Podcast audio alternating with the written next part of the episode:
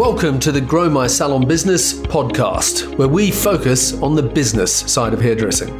I'm your host, Anthony Whitaker, and I'll be talking to thought leaders in the hairdressing industry, discussing insightful, provocative, and inspiring ideas that matter.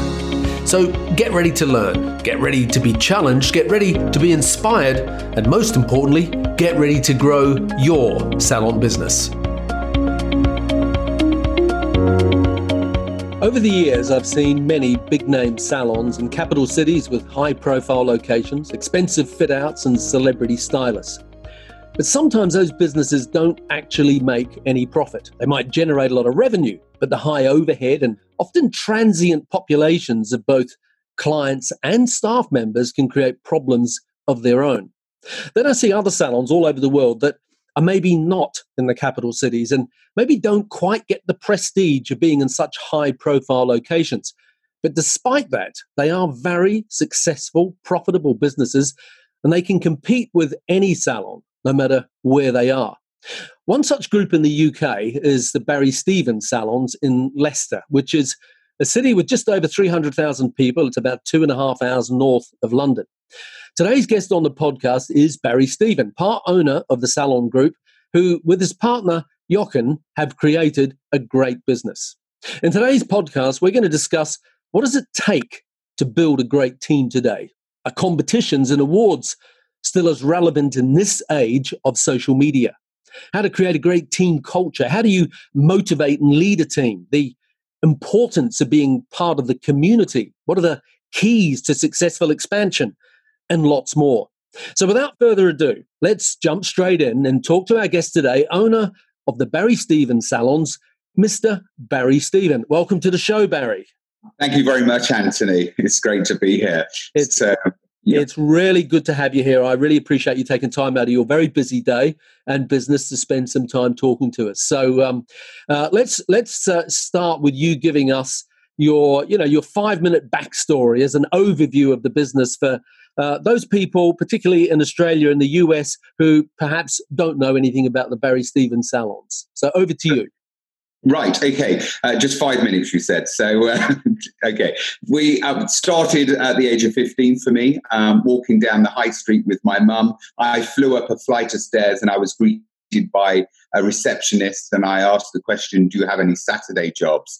And really, that's what uh, and when it started. Um, I started there um, Saturdays and then I got offered something called um, a YTS, uh, a youth training scheme, uh, as it were, at that time. And it was a government um, incentive job. And I, I think I earned £27.30 the first year and not very much more the second year, probably about 33 pounds 50 the second year. And, um, but it was always my dream to, to be a hairdresser. And from a very young age, uh, I knew hairdressing was um, where I wanted to be. Um, so I started there um, as an apprentice and um, did my time, you know, my sort of 12 hours a day and uh, uh, learning the, the trade and the craft. But actually, like a lot of um, hairdressers, uh, and I think hairdressers are notorious for uh, grass um, hopping and jumping around salons to salons. And certainly that's what happened in the city here, looking for that extra tenner up the road, you know. And so I did a bit of that as well. But, you know, what I learned is, you know, grasshoppers in life are never successful people. People who stay put and stay focused really make it uh, work for themselves. So um, I, I, then started working uh, in a salon where I became successful and I built lots of clients. And, uh, you know, um, but it was always my dream to open my own salon. Um, and I could visualize exactly what that was going to, to look like. And I'd work day and night, Anthony, you know, sort of 12 hours a day, and then go and do some home hairdressing as well. And I'd save all of my money, you know, to, to enable me one day to to be able to open my own salon. Uh, and I was driving through a village here in Leicester, um, and it was called Anstey. It is called Anstey, and that was twenty three years, uh, 24 years ago, actually 25 in November, sorry. So 4th of November 1996 was uh, the day we opened a very dilapidated butcher's shop. And I could see exactly what it was going to look like. And we just took on this front room. Um, there was four stations. And I, I always wanted to work with Paul Mitchell, actually. Paul Mitchell back then, 25 years ago, was very much a quality product as it is today. But it's, it's not so recognized in the UK as it was then. And I think... Um, you know, I always wanted to be associated with quality. Um, when you think about, you know, uh, Selfridges, Harvey Nicks, BMW, um, Paul Mitchell. So that that was the impression I wanted to create, the perception. So the quality was important. There was two people, Debbie and myself, started uh, at the time, and um, you know we got off to a great start due to the demands and the popularity of the salon. The word got out very very quickly. And you've got to remember this this village uh, had a population of seven thousand people then, and um, you know I think ninety nine point nine percent of people said, "What are you doing opening a, a really cool boutique London uh, style salon in this village of Anstey?" Well, if I'd listened to them, I wouldn't be talking to you now. Um, so um, we got off to a great start, and uh, sadly the guy who owned the property died, and it was an opportunity for him to buy. And then we put a flight of stairs in, and then we operated on three levels in Anstey back 25 years ago. Um, but actually, in Anstey, nobody really knew me in the city, so I wanted to make a, uh, a salon in the city, and uh, I sold my home. Uh, to enable me to do that, and I bought a half a million pound uh, property back then, actually. And I thought, you know, what, what am I going to do, you know, if, if it goes um, belly up, you know? So that's why I sold my home to enable me to get enough capital and inject into this beautiful Victorian property here in the city. And I have to tell you, every man and his dog knew about uh, Barrie Stephen coming into the city. We made a big loud bang and uh, a big noise. We had, you know, we, we had a fantastic launch to the business here uh, in the city. So that was then. So um, now we have five salons and um, we have two barbershops as well. So we, we've we've come a long way in a short time. We've we've lived and breathed it 24/7. We're all in morning, noon, and night. We've got a fabulous team of about 65, 70 people across the group. Uh, who are very much dedicated to their passion and art, very driven. Uh, for me, it was always about working alongside of people uh, very similar to myself, you know, because um, I'm a very passionate person, you know. When I cut hair, I cut it from my heart. I want to work with like-minded hairdressers. So, um, so yeah, we, we, we, we, do some great things. We um, believe that uh, we have put Leicester and hairdressing on the map. That's for sure. Uh, delivering red carpet, gorgeous hairdressing, 365 days of the year. So that's a little bit about me. Good. Okay. Well, I've, I've just made, I've just made a whole page full of notes there. Uh, so so so the uh, Jochen, your your current partner, he didn't open the very first salon with you. He came on board later on. Is that right? Yeah, he did actually. There, there's a story to tell there. So I met Jochen in Greece in Mykonos many many years ago, and he moved over to England, um, and um, he was my partner uh, at the time, and. Um, you know, I, I, always shared my aspirations, my dream, which was to open my salon. He was very supportive and very encouraging. Um, he actually came on board later on as the business evolved and developed because he's an accountant. So he's really number smart and he worked actually for Next. We've got a, a head office here in Leicester, um, the Next head office, and he used to work in their accounts department. So it was a great natural fit for him to, to come on board, you know, as and when the business was in shape and, and, and in a position position where we could employ him. So he came on board in the, in the top attic in the gods, and uh, he used to do the number crunching each and every day and the marketing side. And so that that whole uh, collaborative mix with me being creative, him being the number man, you know, was a great um, yeah, uh, great uh, mix. A great um, mix, yes. Yeah, without a doubt. And and you bought the first building in Anstey, did you say?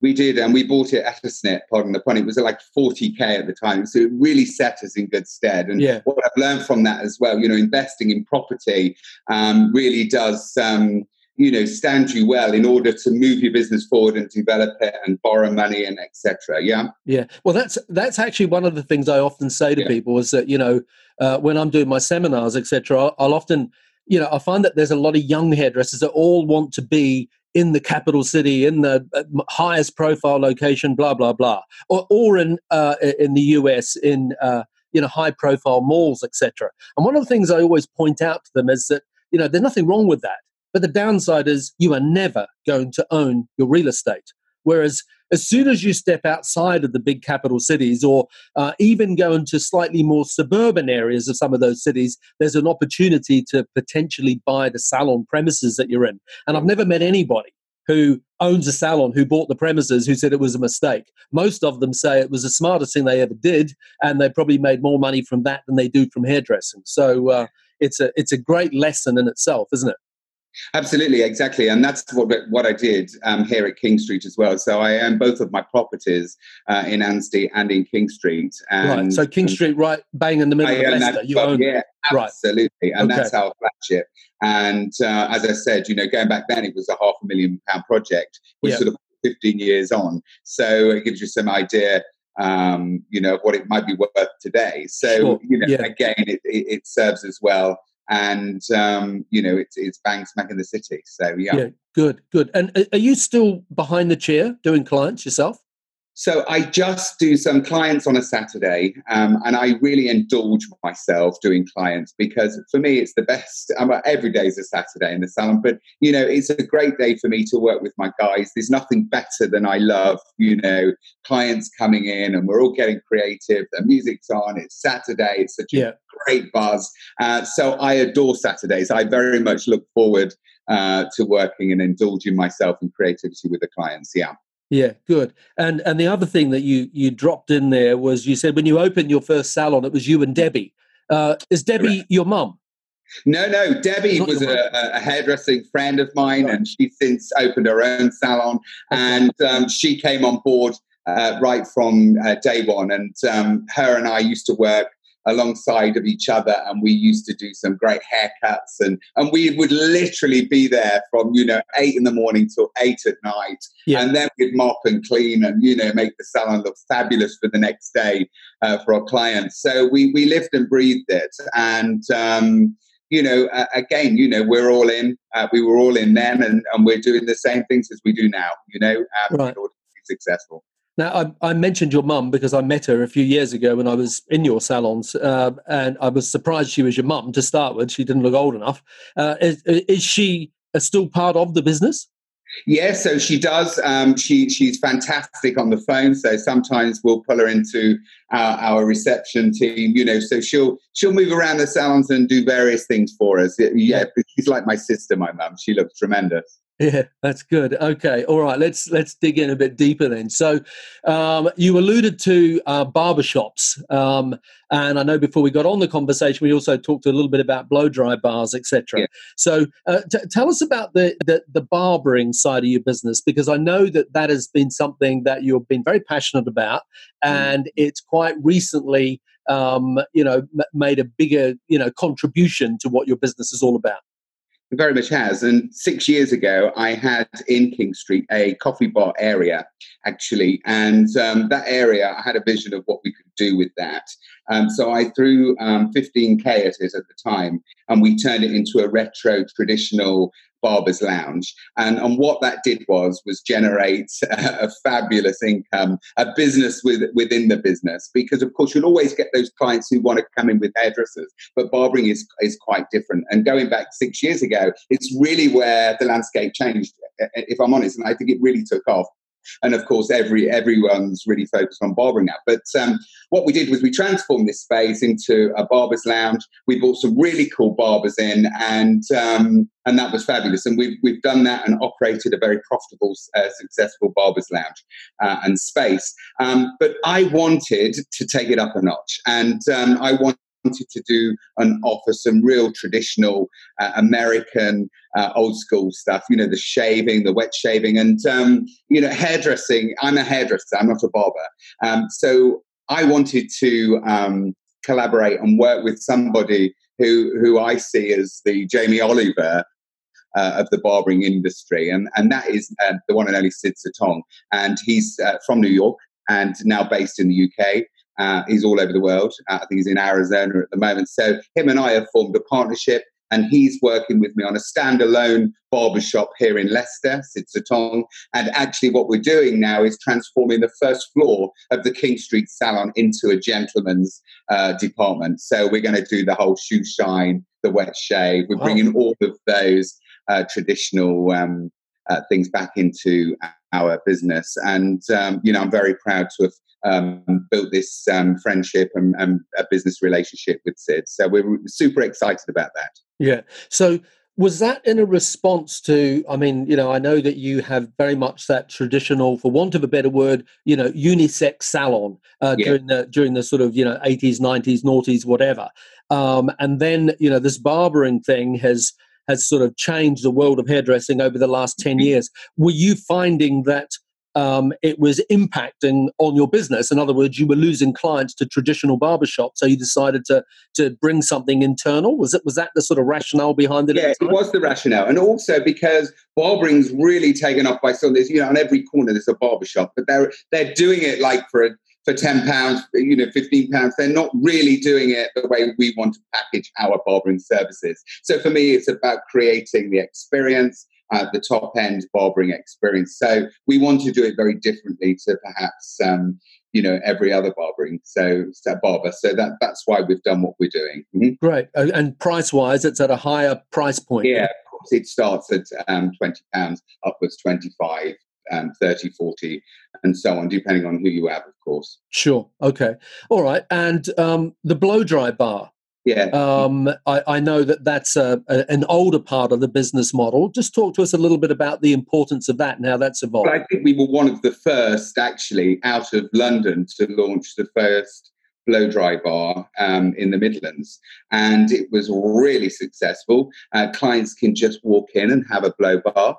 Uh, it's £20 and uh, they can get their hair blown out on the day. We have five different looks, and um, you know people can just take advantage of that. Again, it's been a fantastic um, add-on uh, service within the business, and it's been hugely successful. We've rolled that out in all of the salons, so that's every day uh, readily available for our clients. Okay, and um, uh, is is that part of the main salon, or is it a separate? You know, it's within. It was initially uh, we created a blow dry bar, but we wanted the concept and the service to be rolled out in all of the salons. So it's a service where people can come in yeah. uh, and tap into. Yeah. Okay.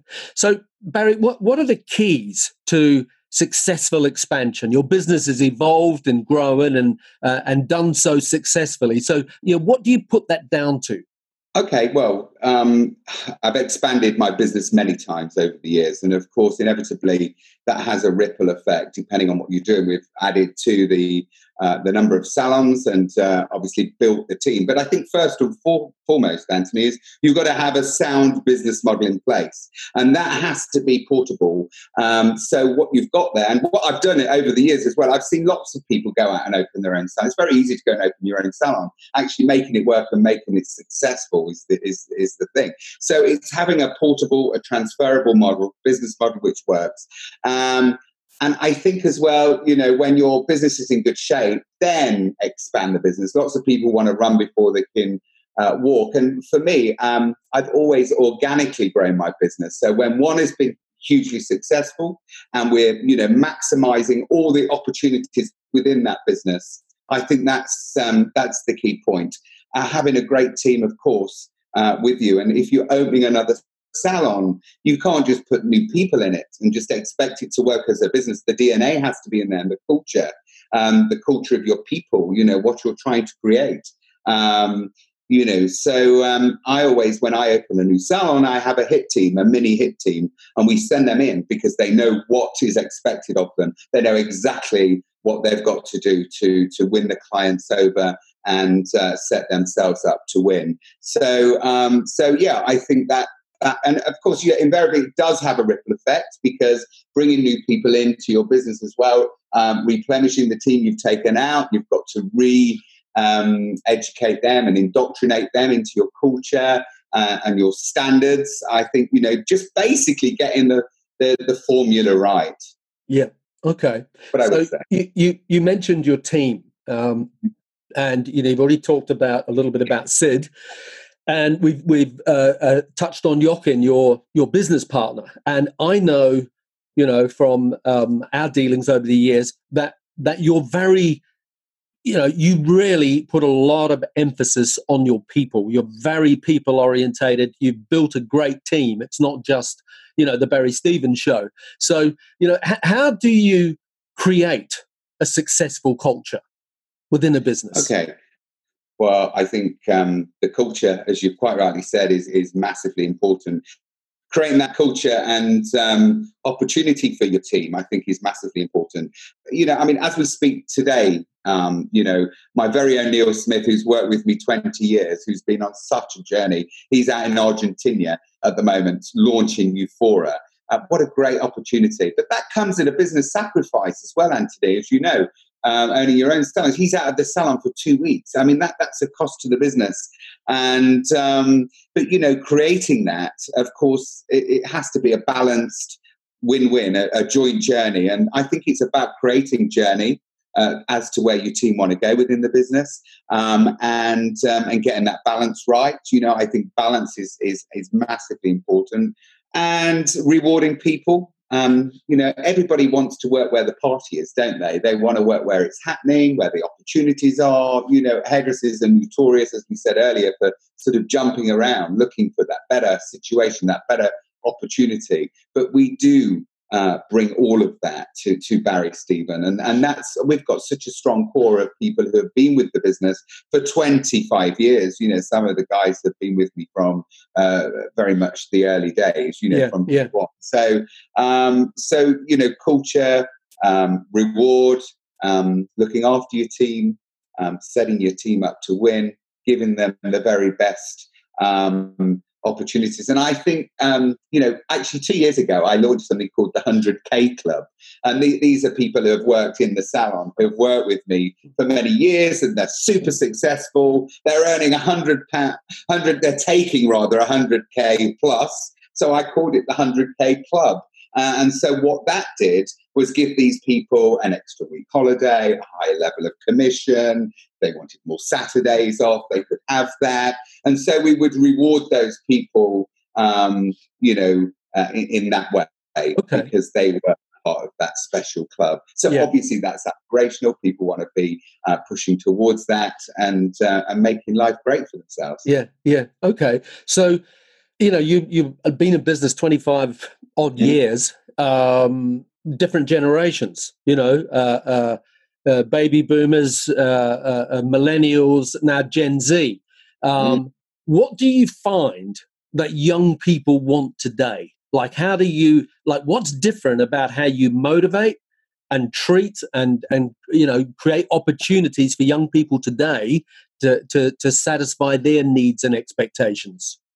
So I think uh, it's a really good question, and um, you know, as one gets um, older and um, you know, your foot, you get frustrated. I think it's normal to, as, as, to your patience and your tolerance levels become less, and so um, I, you know, when I'm talking to a young person, it's very difficult to to understand where they're coming from because young people tend to want it like yesterday, you know, and they don't want to do what it takes uh, in order for them to take themselves you know nearer to where they want to be they don't want to always put it so i think it's really just sort of uh, inspiring them and and you know when we talk about motivation you've got to inspire them to, to get them motivated to get them wanting to turn up on time looking fabulous wanting to walk and talk and approach things in in, in the successful way they need to uh, promote themselves in you know? So i think it's about talking their language and having a, a real understanding of um, uh, expectations, I think, is, is key. Getting okay. them to. So, um, I, I, mean, I know from previous conversations that there are little things that you do, very practical things. Yes. Yes. Uh, for your team around health and fitness and that sort of stuff. Uh, just share with us what some of those things are. I think um, actually, you know, I've got a, a story going back. Um, oh gosh, um, six years ago, I worked with a young lady in the salon, and I, I I, it didn't take me long to realize we'd got a problem. And she was a relatively too, uh, a, a, new team member. And what I noticed was she was running up and down the stairs and she was throwing her lunch away and she was popping out of the salon for a cigarette and, and she was really skinny and um, alarm bells were, were ringing. And, and truly, this is, this is true story. And she became very poorly and ended up in hospital uh, with anorexia. She had an eating disorder. It was really very sad. And, you know, we obviously supported her and, you know, and she did come back to the salon and she did get well. But, you know, that really got me thinking about what we could do as a business and And so um, I wanted to, to, to bring some people into the business to help the team really set them up to win. So we did like uh, various things, like a walk to work week. We did uh, fruit bowls, which we still have in the salon now. You know, healthy eating five a day. We brought hypnotherapists in for you know hairdressers are notorious for love you know smoking. They love love a fag, and um, I thought you know let's bring some um, hypnotherapists in and, and get them to, to think about um, stopping smoking. And actually, quite a now, few. Now, Barrie, I, I have to interject there because uh, our American audience, when you say they love a fag, um, we need to explain to them that you're talking about cigarettes. Cigarettes, sorry, yeah. Um, so, of course, no cigarettes. So, and actually, I think three of them stopped smoking through that process. And um, we we bought sexual health advisors in. We bought um, gosh, what else did we do? We did everything really to set our team up. We bought personal. I, I train. I go. I go to the gym um, with. I, I train with a personal trainer, and at that time, I brought my personal trainer in to talk about postural exercises uh, and stretching. You know, uh, I brought a nutritionalist in to talk to, to them about food. You know, hairdressers are are really terrible with their eating habits, you know, the sort of eat in between clients and, you know, how important it was to have a proper break and sit down and feed themselves and water themselves. So, and we constantly uh, revisit that program because it's just part of what we do within all of the Barrie Stephen's salons. So yeah. we really do look after our team. And of course, you know, mental health me- mental well-being is, is is very current and you know we've always considered that and we've always in fact we've actually brought a counsellor in to talk to uh, different team members privately as well we've we've supported that process oh, fantastic we had so we were sort of way ahead of the game back then sort of six year, six seven years ago you know yeah. but i think um, young people we have a an obligation to look after them you know they come into our industry and we need to show them the way we need to yeah. coach them uh, yeah. and look after them. They often come out of school, you know, cotton wool environment. It's very different into the in, in the real world, as you know. Yeah, exactly. I admire, I admire your energy and enthusiasm here. I'm looking at you talking so animate, animatedly, if that's the correct word, and and you have so much energy and uh, passion for the business, your people, and and and what you want to share. So, uh, uh, thank you for doing that. Um, I, I know also that outside of your salon, um, you like to get very involved with the community um, at, at, different levels. So, talk to us a little bit about um, some of the charities that you might be involved with and, and what you see as the importance of uh, small businesses, salons in particular, in, in uh, being involved with their community. Yeah, well, I think for me, it's about giving giving back to the community. It's about engagement, isn't it? And you know, doing good things uh, for people really does pay dividends. And that isn't why we do it. We do it because we want to make a difference. I'm a Leicester boy. Uh, I'm very proud of that. Um, Leicester's been extremely good for me.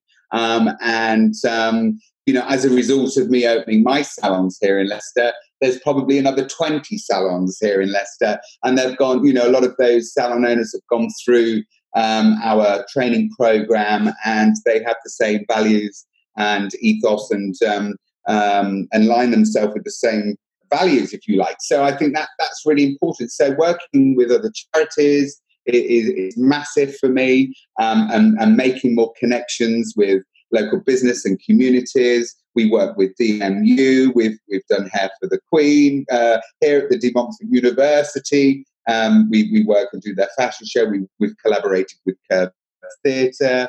Um, I, I work with a lot of young entrepreneurs. I'm the patron, the first ever patron for Sir Thomas White charity here.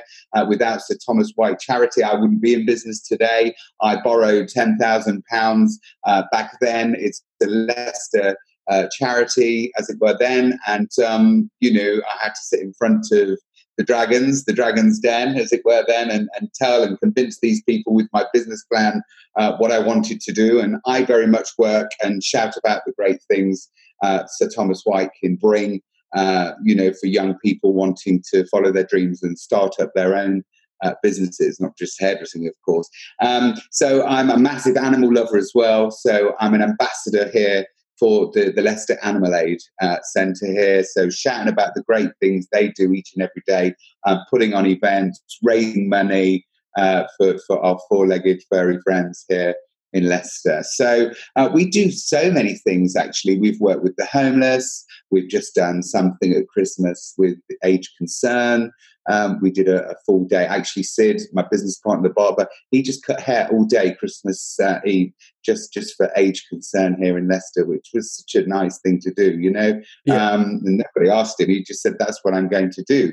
Um, but you know, I think it's just about giving back, isn't it? And um, getting your team energized and involved in that as well is a great motivator. We've gone out and worked with four different hospitals here in Leicester. We've even worked at the chemotherapy unit here um, uh, in Glenfield at the time. And we've even, you know, where people have got no hair, we've just massaged aromatherapy oils into their scalp and just given them a, a, a you know, a, a, nice experience. And um, so, so what we haven't done here I, I, don't know what we've done because we've done pretty much everything and yeah. continue to to do various things um, as we go along. You know, lots yeah. of random kindness and with um, yeah. Sorry, rambling and, on. No, you're not rambling on at all, and and you don't do it as a marketing thing, but it obviously is good for business. It's good for it's good for the community. It's good for that team culture thing we spoke about because yeah. all of this stuff builds culture, doesn't it?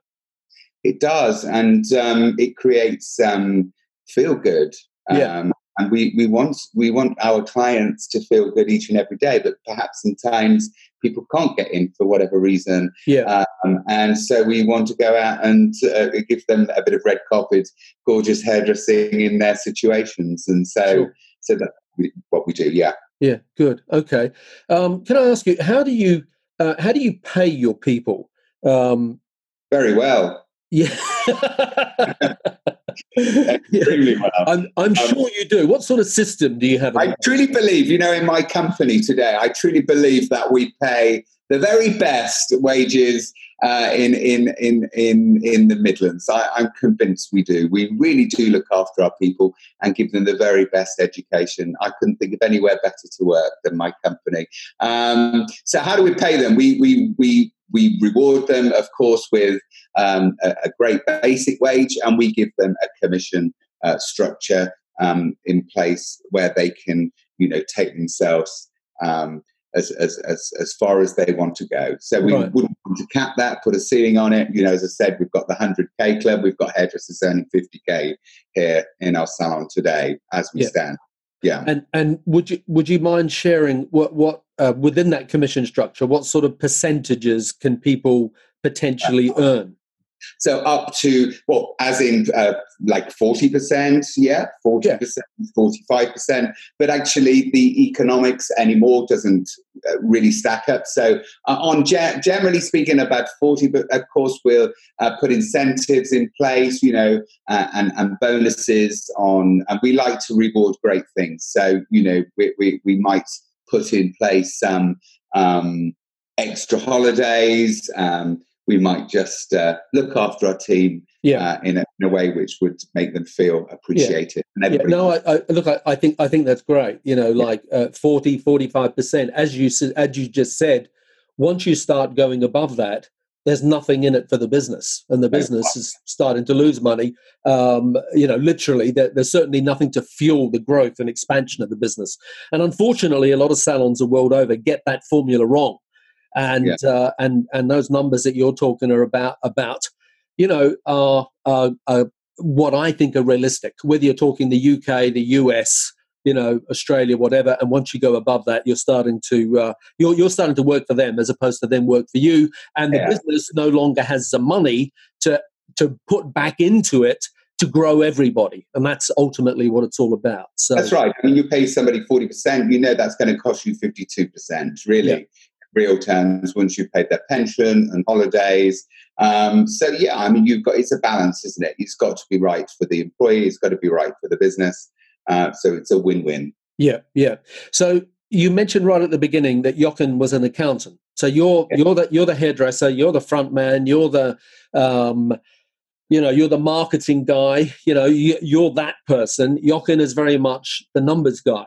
Um, it's essential to have that sort of relationship, isn't it? It's very difficult for any salon owner to wear both those hats and wear them well. And I often find that in a lot of successful businesses that um, you know that those roles have been clearly delegated often to different people because it is a challenge to to be the, the you know the, the, the hairdresser to be the marketing guy and to be all over the numbers and getting excited about them at the same time so talk to us a little bit about that yeah, so I mean, you know, yes, Jochen is very much behind the scenes. He he doesn't like the limelight um, as I do, but I'm a, you know I'm, a, I'm I'm an effective leader. I um, I, I push from behind and I push my team forward because I believe, you know, um, uh, in, in, in pushing the team in, in the direction they need to go. I'm a clear communicator, so I, you know my message is very clear to my team. I'm a, a creative soul, um, so I do have many hats. And actually, you know, I, can read a P&L like the back of my hand. Um, you know, I, am I'm, I'm very good with numbers as well, and I've learned that skill over the years. You know, business. Um, and and Jochen, oh bless him, he he thinks he's a hairdresser sometimes. Um, he, he might uh, he might get involved when I'm doing a one to one and um, tell them how to cut hair. But you know, I think it's it really is all joking aside it is creating that mix, which for me, you know, I'm very fortunate. Jochen, um, I wouldn't want to do it without Jochen, frankly. You know, he he's a great business partner uh, and he's made a massive difference to the business. Yeah. Um, he's number smart. He's very, very clever. Yeah. Sure. Yeah. Yeah. Well, just, just finishing up on the numbers side of thing.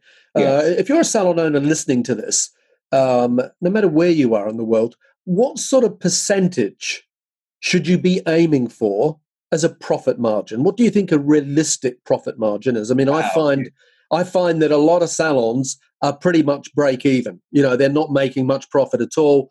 Um, unfortunately, uh, uh, and you know, maybe the average one is making three, four, five percent profit. Occasionally, you do come across businesses that are making 10, 15, and even more, but it's unusual. So, with, with your experience, what would you mm-hmm. suggest a realistic achievable figure is for salons? Well, you know, um, we we currently make 20, between 20, 23%.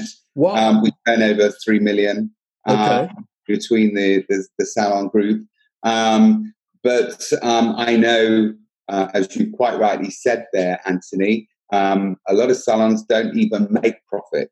Um, and so we do have a very strong business model uh, which delivers and um, produces a great uh, bottom line for us. Yeah. Um, you know, we run a tight ship. You know, everything is um, very much uh, monitored. We, our budgets are tight. Everything's focused. You know, everything yeah. we do. Um, yeah. So when you quote figures like that, um, is that after the directors have been paid? No, no, of course not. No, we we will um, take also, Oh, it comes out of that, of right? Course. Got you, yeah. got you. Yeah. Okay, uh, that would be nice, wouldn't it? Yeah, that, that would be extraordinarily nice. uh, because I think that's I it's a great result anyway. It gives you some idea of yes, know, yeah. is. So, yeah, because that's often what a lot of salon owners do: is they think they're profitable, but they're not because their profit is their wages. And I'm sure out of that 23%, once the directors have taken their salary, there is still something healthy to reinvest back into the business. Quite. Quite. Yeah. Good. Okay. So, Barrie, I want to switch it up a little bit and I want to ask you about technology and change. And I want to start with social media. So, you know, you've been in business for, you know, 25 years. I mean, you know, uh, Facebook, etc., has only been around, what, 12 years or something. Um, so, so talk to us about how social media has impacted on your business, what's been good, and maybe where the challenges have been. Yeah, well, it is good, and uh, you know you have to use it to your advantage. Love it or hate it, it's there, isn't it? And you know, I'm going to be honest with you. We we have many, we have had many challenges, and we do still have challenges with social media. If we think about a stylist, for instance, moving on to another salon, of course, there, you know, years ago you could manage that process. Now, you know, everybody knows where they are. Your clients have gone overnight, etc. So, you know, um, I, I've struggled with social media to be fair. Yeah. But um, and we we have some simple rules, but you know, for me, it's what a, what happens in the chair when the client comes into the salon. Um, you know, everybody's posting pictures of beautiful hair. You know, that doesn't really get the client in the salon. And, you know, lots of people put pictures out. I think, well, if you think that's going to get the client in, I'm not so sure about that. So I think, you know, you've got to engage with with people and you've got to create um, you know interaction. But i think you know, it has been good um, and it has presented problems. Yeah. Do, do you have anyone within the organization who looks after social media or is it everybody sort of doing their own bit? So we in, encourage everybody to send pictures through um, and we manage those pictures because it may be, you know, with respect, with just even down to like the gown or where the client is standing. and There could be a team member in the team, and we want fun engagement as well within the team. But you know, they could be standing behind a, uh, you know, I don't know, a, a, board with figures on and things like that. You've sure. got to be protective. So we, we do police it and we do manage it. And yeah. and Chelsea actually looks after the social media in our office. So, right. Okay. Do, do you um, let the we staff... it out actually to various agents as well, agencies yeah. and uh, PR. But actually, they don't really talk your language. So no. living and breathing uh, the salon culture, and really knowing the team and uh, the different salons, I think that's key. I think that's massively important. Yeah, to handle it in house. Yeah. I yeah, I, I, I, agree. I, am in all my experiences. I, would actually totally agree with that. Uh, is is it Instagram or, or Facebook? Where's your Where's your key, key focus? Well, I think it's Instagram. Right. Definitely. Okay. All right. And and do you uh, is it clients that you put on Instagram, or do you do specific shoots that you're using for Instagram with models that are done out of hours, etc.? No, no, it's pretty much uh, across the board, really. So a mixture of, okay. of, everything. Because if you think, you know, one thing appeals to one might not another. So we're really trying to tick all the boxes. Yeah. Okay. What other uses of technology have you embraced in the in the salon? I mean, do you have any? Do you have a salon app that you use? I mean, how do you use uh, uh, Instagram or, or or YouTube, whatever, in terms of training? Do you use anything like that? Yeah, so we, we have actually brought experts into the salon to train uh, the team um, with, with social media, but um, just technology is, is, constantly changing. I think, you know, for, for um, yes, we the question there was, uh, do we have an app? We're just about to launch a second app because we're always trying to make um, the client um, booking, client experience easier. Um, we work with um, Salon IQ, which is a fantastic system where we can, you know, communicate with our clients, um, share different promotions and, you know, what, what's happening in the salon activity-wise. We've just launched our telephone um, central hub. So we're, we're, we're, taking that whole experience to a new level um, rather than, and I think as well, you know, actually this whole reception uh, desk and computer in the salon is, is pretty much had its day. I think this, yeah. you know, trying to make a, a, seamless environment, we're trying to create a much better experience for our clients. Okay. Um, so, so, you're having a call center to handle all the yeah. bookings for all four salons, and what correct. you're starting to get get rid of the reception desk. Sort of correct, yeah. Right. Because I think often, you know, like in most salons, everybody wants to congregate behind a bloody reception desk. And, you know, from, a client, I just think that's so done now, you know, and yeah. it creates a barrier. It's intimidating. Um, I don't know what that's about, but people always want to stand there behind it, looking out the window, you know, and so it's just not very conducive for, for yeah. our business now. So we, we're really sort of taking uh, a different approach to customer experience, client experience, and uh, yeah communication. So using technology okay. is important from that point of view. So, so, so what will that look like? Will receptionists have an iPad or something and they'll be checking Correct. clients out yeah. from their chair? Yeah. That's exactly what we're going to do. Right. And offering an express, um, you know, service as well. So people can actually just pay the bill and, and then just leave the salon. So yeah. it's just much easier for people. Sure. Yeah. I, I know of a lot of salons that are that are talking that talk. Um, uh, I've not seen any of them that are actually doing it or doing it well. Do, do you know of any salons that you've looked at and you've gone, they are doing that so well? They've done away with the desk. I mean, everyone uses as their reference the Apple Store, you know. Mm-hmm. Um, but I've not, I'm not seeing it in any salons where I've gone, wow, they have really nailed that. You know, they've got rid of the desk.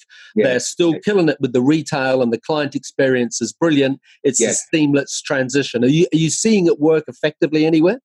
Come back and see us in a year's time. We're gonna we're gonna nail you're gonna it. Be the, you're gonna be I the like benchmark. You. Yeah, absolutely. I, I like you. I haven't seen it right. Um, as I would want it to work for for yeah. us with our salon group. Yeah. Okay. All right. Now, all over the world, not just in the hairdressing industry, in in lots of industries, there is this move towards independent contractors, self-employed, gig economy, freelancers, whatever you want to refer to it as. Um, what are your observations? I read somewhere recently that even in the UK now, that there is something like 54% of hairdressers are now self-employed.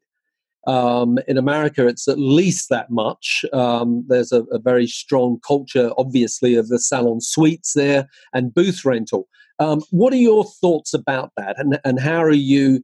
Um, what's the word? You know, I, I, mean, are your people self-employed? Uh, uh, are you? Yeah, what's your stand on that, so to speak? Okay. Yeah. So no, they're not. Um, is it a route I want to go down? No, it isn't. Um, I am aware that you know that, that there is a, a majority of um, hairdressers here in the UK who probably are self-employed. Do I think that's going to change? Yes, I do. Um, I think there'll be a tipping point. I do when they work out. Really, you know, I have people asking me. Um, you know, I have asked people who people who have come and asked me rather uh, who are, are self-employed uh, in other salons um, to, to come and work here because they they really like the idea of being employed, having holidays, having great opportunities, um, you know, being able to earn a consistent income. So yeah. I think that's far more attractive, and I think we'll see less self-employed. Um, certainly, um, as the revenue and the revenue get their teeth into these uh, self-employed operators who are not paying and contributing their tax. Yes. Yeah. So when you when you say the revenue in the UK, we call it the revenue. In the US, they call it the IRS. Yeah. Okay. Uh, or, or Australia, they call it the ATO. Yeah, yeah. I'm sure they will sink their teeth teeth into to lots of um, self-employed operators because yeah. you know that there is a um, a problem here, and yeah. uh, but I, I, see it resolving itself. I'm sure in time. Okay. All right. Um, let's, let's talk but about. I wouldn't want it in my salons anyway, because I just don't think it's conducive to the culture. You know, culture is massively important, and yeah. my team are so important. So making sure you know your team turn up on time you know um, and look fabulous and do great hairdressing and have a, a great um, um, you know approach to their clients and i think as, as, a self-employed person it's very difficult to give them direction uh, and, and control that and I, am pretty much a control freak uh, generally within my business i like things to yeah, work, yeah. work you know we do things right here Sure. Yeah, exactly. Okay. Uh, let's just talk about your personal skills of success. Uh, what is it that drives you? So I guess the people really, and uh, and the clients. Um, simple as you know, I want to come to work. Every day is different. Um, it's a great opportunity to work with. You know, never one day is the same as the other. So I think making people feel good, um, it's not so much about the money. It, mm. It's about success and what what does that look like. You know, for me, success is about happy clients, happy team. Um, you know, being reputable, um, credible, giving people a great life, great yeah. opportunities, um, and and having a great time uh, doing that. Yeah, yeah. H- how do you um, stay relevant? you know how do, how do you reinvent yourself i mean the barrie stephen today is not the barrie stephen that i met 10 years ago or 10 years before that or whatever it is so so so what is it that's like you know, behind that so I think you know it's always pushing yourself and um, your personal development, taking on you know new challenges in you know every, in your life, and you're constantly exploring. I'm certainly exploring, learning, sharing, um, and sharing time, hanging with, you know, they say you're an average of the, the, the, the, the three people you hang with. And so, you know, I want to hang with successful people. You've probably yeah. heard before, successful people leave clues, you know? Yeah. Um, so for me, it's about learning from others and um, always pushing myself um, forward. And um, I would never compromise that. You know, I never compromise. I remember some t- uh, somebody saying to me early in my journey when I first opened my salon, you know, Barrie, you really, really are hard on yourself and um, you should chill out a little bit and, you know, just let things go a little bit. Well, if I've got to let things go and um, I can't push forward, then I'm not happy to do it. And I don't want to compromise my standards. So you know, I guess that that for me is um, is, is the way I am personally um, in my life and uh, in my business. Good. Well, there's nothing wrong with that. Um, like any business, there must be times where things don't go right. I mean, you know, people leave, etc., etc. How do you um, overcome adversity? How do you how do you respond when things you know don't go the way you wanted? Well, you know, I think you've got two choices, haven't you? You know, um, you, I I always look for positives. Um, and as one door closes, I'm a great believer another opportunity comes your way, and and that is so true. So often when you know um, bad situations present themselves, there's always a positive. Um, so just being really focused forward. I love red wine. You can intravenous me with red wine every night. It's a great way of relaxing. Um, you know, I, I um, yeah, I take my dog for a walk, and and we we've got something in our office um, called two four, and you may or may not have heard that. Two four is could be two four seconds, two four minutes, two four hours. Let's just two four it. Let's just think about it. And um, often, you know, as creative people, we shoot from the hip we put our mouth into gear before our brain. And i think it's about just just two fouring it and um, thinking about what it is in front of you and turning that negative into a positive. And you can always find a positive in any situation. Yeah. So yeah. Okay. That's good good advice.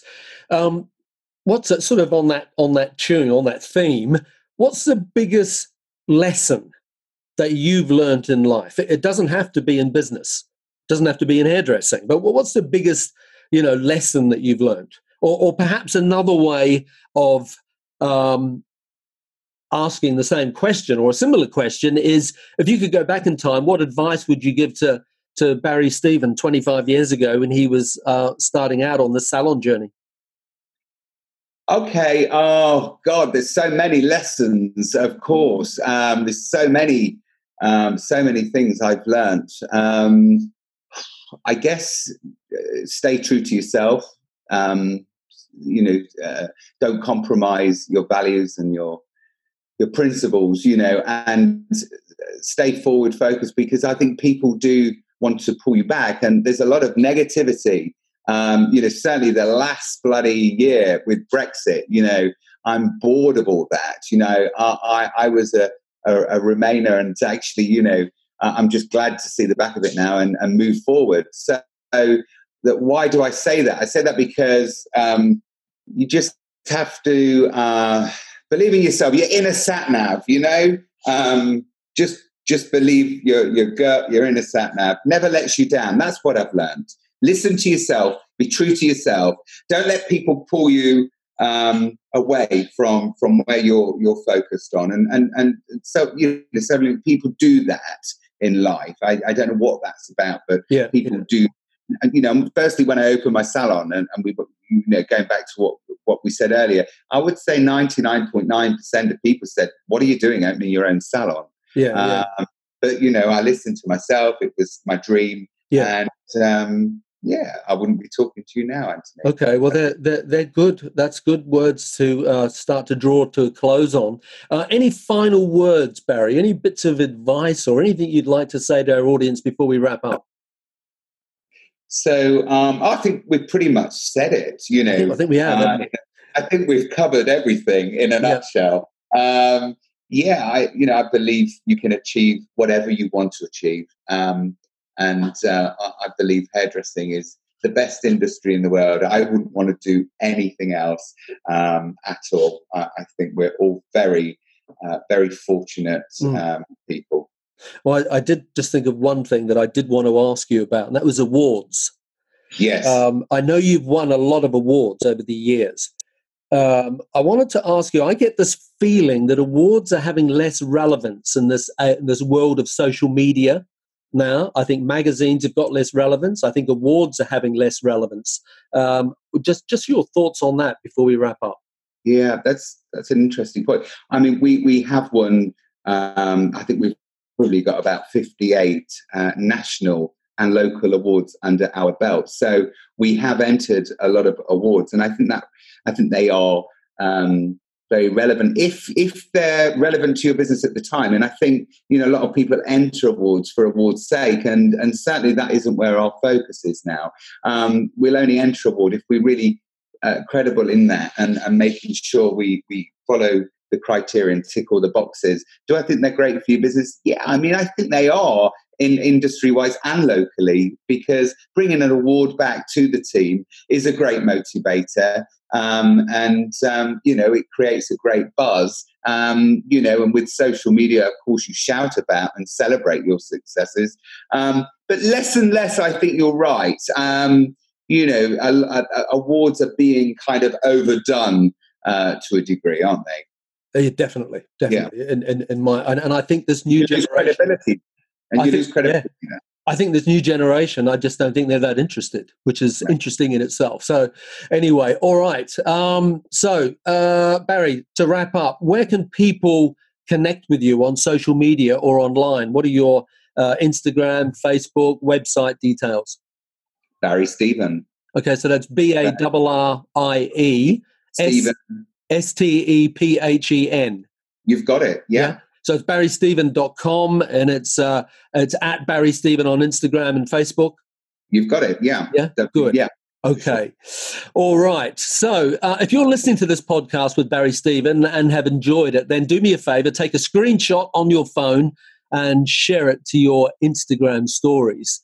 Uh, so to wrap up, Barrie, I'd like to thank you for taking uh, an hour and a half out of your very busy day uh, to share your passion and enthusiasm and and knowledge and love for the industry on the Grow My Salon Business podcast. So, Barrie Stephen, it's been our absolute pleasure to have you on the show. Thank you so much, Anthony. Thank you. Cheers. Cheers. Thank you for listening to today's podcast. If you'd like to connect with us, you'll find us at growmysalonbusiness.com or on Facebook and Instagram at growmysalonbusiness. And if you enjoyed tuning into our podcast, make sure that you subscribe, like, and share it with your friends. Until next time, this is Anthony Whitaker wishing you continued success.